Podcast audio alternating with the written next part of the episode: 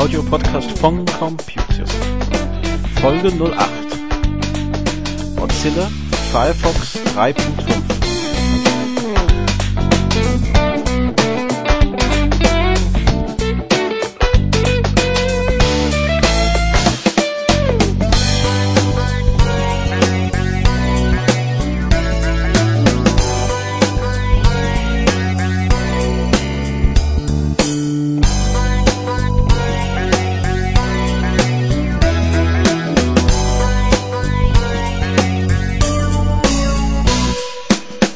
Hallo und herzlich willkommen zum Computius.net Folge 08. Heute habe ich nur ein Thema und zwar Mozilla Firefox 3.5, einen lang ersehnten Update, der diese Woche das offene Netz gesehen hat.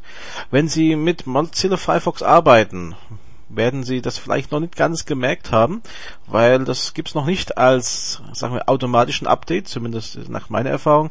Man kann das aber selbst installieren, und zwar über den Menüpunkt Hilfe und dann nach Updates suchen. Jetzt schauen wir uns das äh, mal an. Was bringt diese neue Version? Weil bisher hatten wir Version 3.0. Ja, ich glaube, der letzte 3.0.11 und nun gibt es diese großen Update.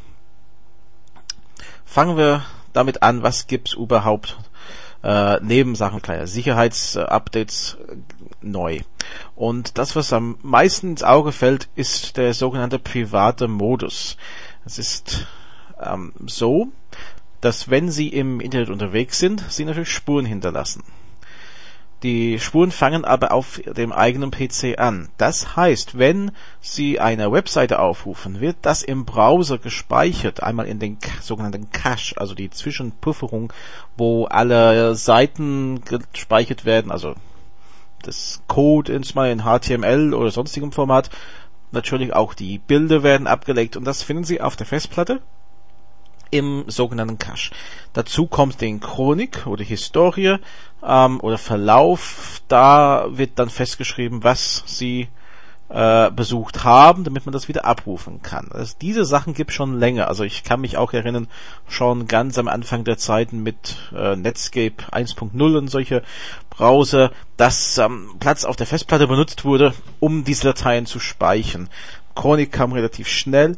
Was irgendwann dann aktuell wurde, war, dass auch Formulardaten oder Passwörter oder sonstig was gespeichert werden könnte. Und natürlich ein heißes Thema bei Sicherheit ist immer die Cookies. Ein Cookie speichert letztendlich Informationen über sie auf der Festplatte. Das heißt, ähm, irgendwie das Seite sagt, ich will jetzt merken, wer war bei mir drauf oder will sogar irgendwas wie ihr Name merken, äh, ohne das auf dem Server zu haben, dann wird das ganz schnell in ein Cookie gespeichert, was beim nächsten Aufruf wieder ähm, geholt werden kann. Dann natürlich kann man auch Fremdcookies speichern. Ich kann sagen, ich speichere ein Cookie für jemand anderes, damit Sie erkennen, äh, dann, dass der Benutzer bei mir auf der Seite war und kann entsprechend begrüßen und Angebote erstellen. Naja, diesen privaten Modus ist dann eine interessante Entwicklung jetzt, weil dadurch wird Firefox, sagen wir, in der Lage sein, diese Spuren weitestgehend wegzulassen. Das heißt, wenn Sie eine Webadresse eingeben, sagt Firefox 3.5, das wird nicht in der Chronik hinterlassen. Muss man dazu sagen, den privaten Modus ist nicht Standard, den muss man einschalten. Es gibt eine Option, den immer eingeschaltet zu lassen, aber erstmal muss ich ihn einschalten. Also es ist nicht so Sachen, die jetzt von Haus aus gleich dabei sind. Ich sage in den privaten Modus wechseln, über die Menü, da gibt es einen Menüpunkt ähm, unter Extras. Ja, und wie gesagt, diese Seiten werden dann nicht mehr im Chronik hinterlassen. Zweitens wenn Sie in irgendwelche Suchfelder, Formulare was eingeben. Bisher wurde das dann abgelegt und beim nächsten Mal, wenn Sie sagen, eine E-Mail-Adresse eingeben müssen, wird Ihre E-Mail-Adresse nochmal vorgeschlagen als Standardwert. Auch das sollte dann nicht passieren. Zumindest diese neuen Einträge werden nicht aufgenommen. Auch Passwörter. Firefox hat äh, meiner Meinung nach einen relativ guten Password Manager, weil auch den kann man dann verschlüsseln. Aber auch in diesem privaten Bereich werden dann keine Passwörter automatisch in diesen Password Manager aufgenommen. Ein äh, Sache, das mir immer bei den Firefox aufgefallen ist, ich habe einen Download Manager mit sehr vielen Einträgen drin. Ich sehe wirklich über die letzten Wochen alle Sachen, die ich aus dem Internet heruntergeladen habe. Auch das fällt in dem Moment weg, weil Dateien, die Sie herunterladen, werden nicht ähm, in den Download Manager bleiben, wenn Sie den äh, privaten Modus wieder beenden. So, und Cookies. Mit Cookies ist es dann auch vorbei, weil im privaten Modus werden keine Cookies gespeichert.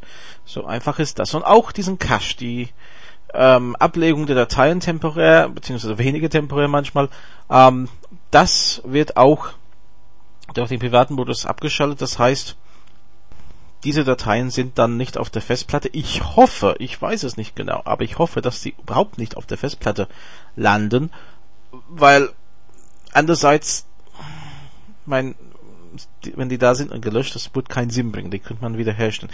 Also hoffentlich werden sie nur im Speicher aufbewahrt. Die moderne Speicher hat sicherlich mehr zu bieten als vor, als erstmal solche Browser auf die Welt kamen, äh, Mitte der 90er.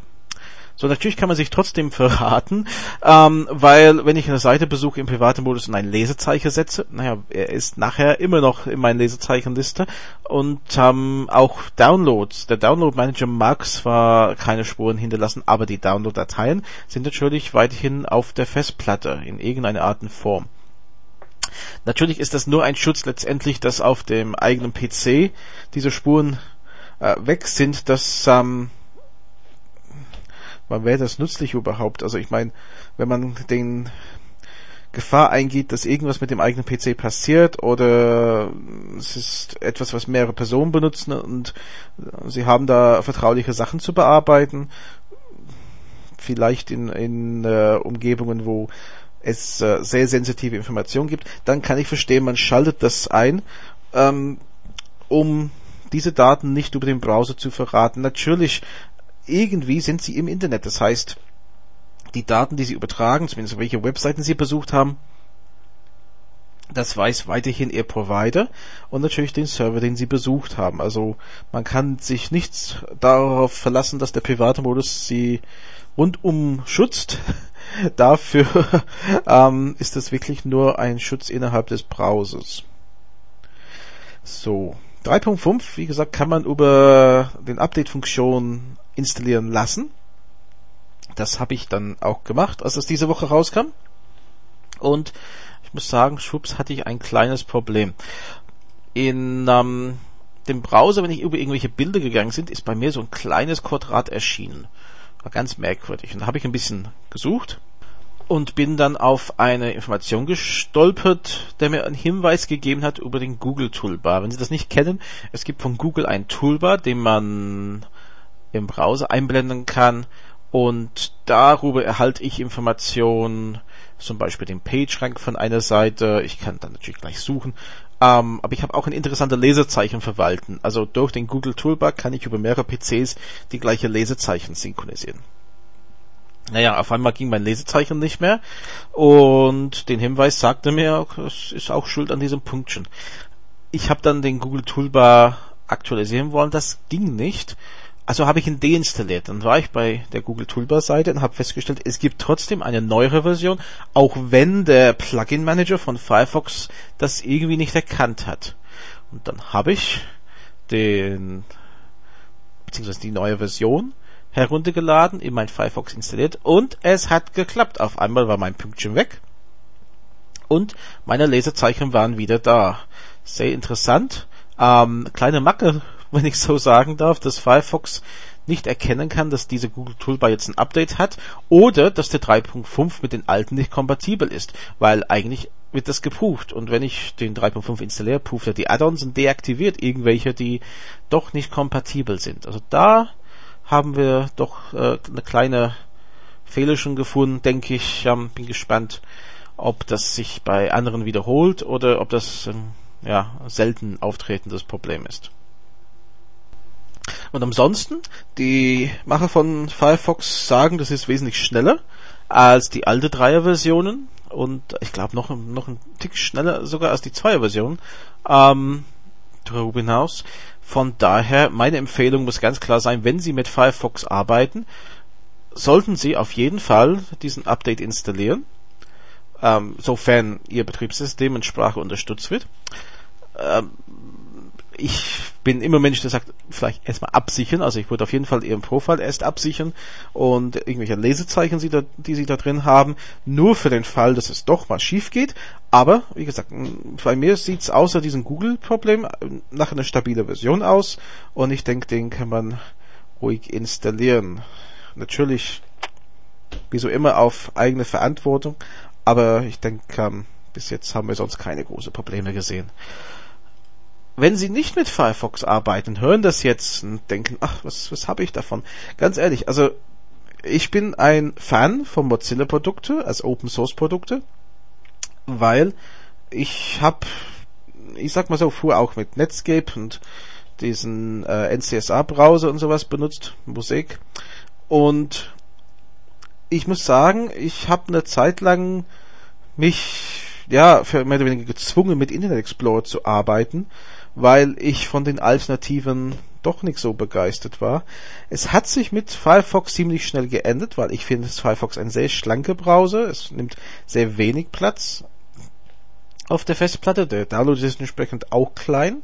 Und nachdem ich mit Internet Explorer auch ja, mit der siebener Version Probleme hatte, mit mindestens einem PC, ich bin da ziemlich ähm, umgestimmt äh, auf reine Firefox Arbeit. Und ähm, wie gesagt, ich finde sowieso Open Source Programme eine gute Sache für, besonders für, für Privatpersonen, Kleinunternehmen.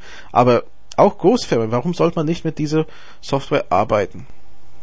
Das Thema würde ich auch gern weiter diskutieren bei uns im Computers Forum, also auf www.computers.de-forum.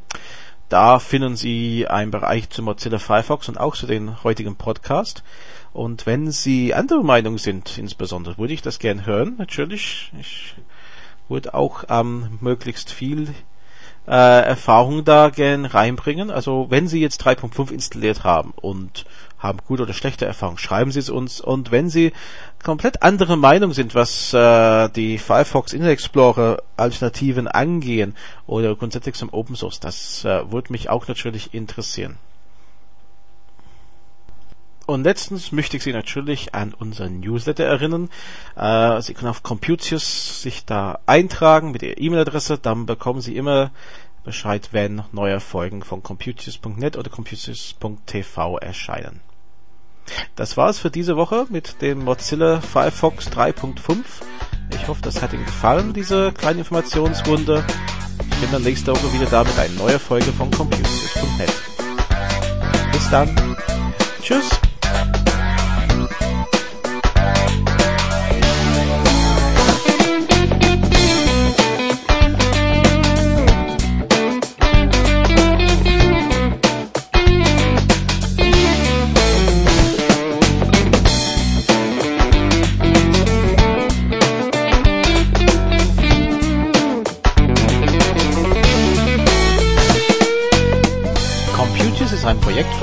Tappenden ADV-Beratung. Verantwortlich für den Inhalt ist Graham Tappenden in 61440 Oberursel.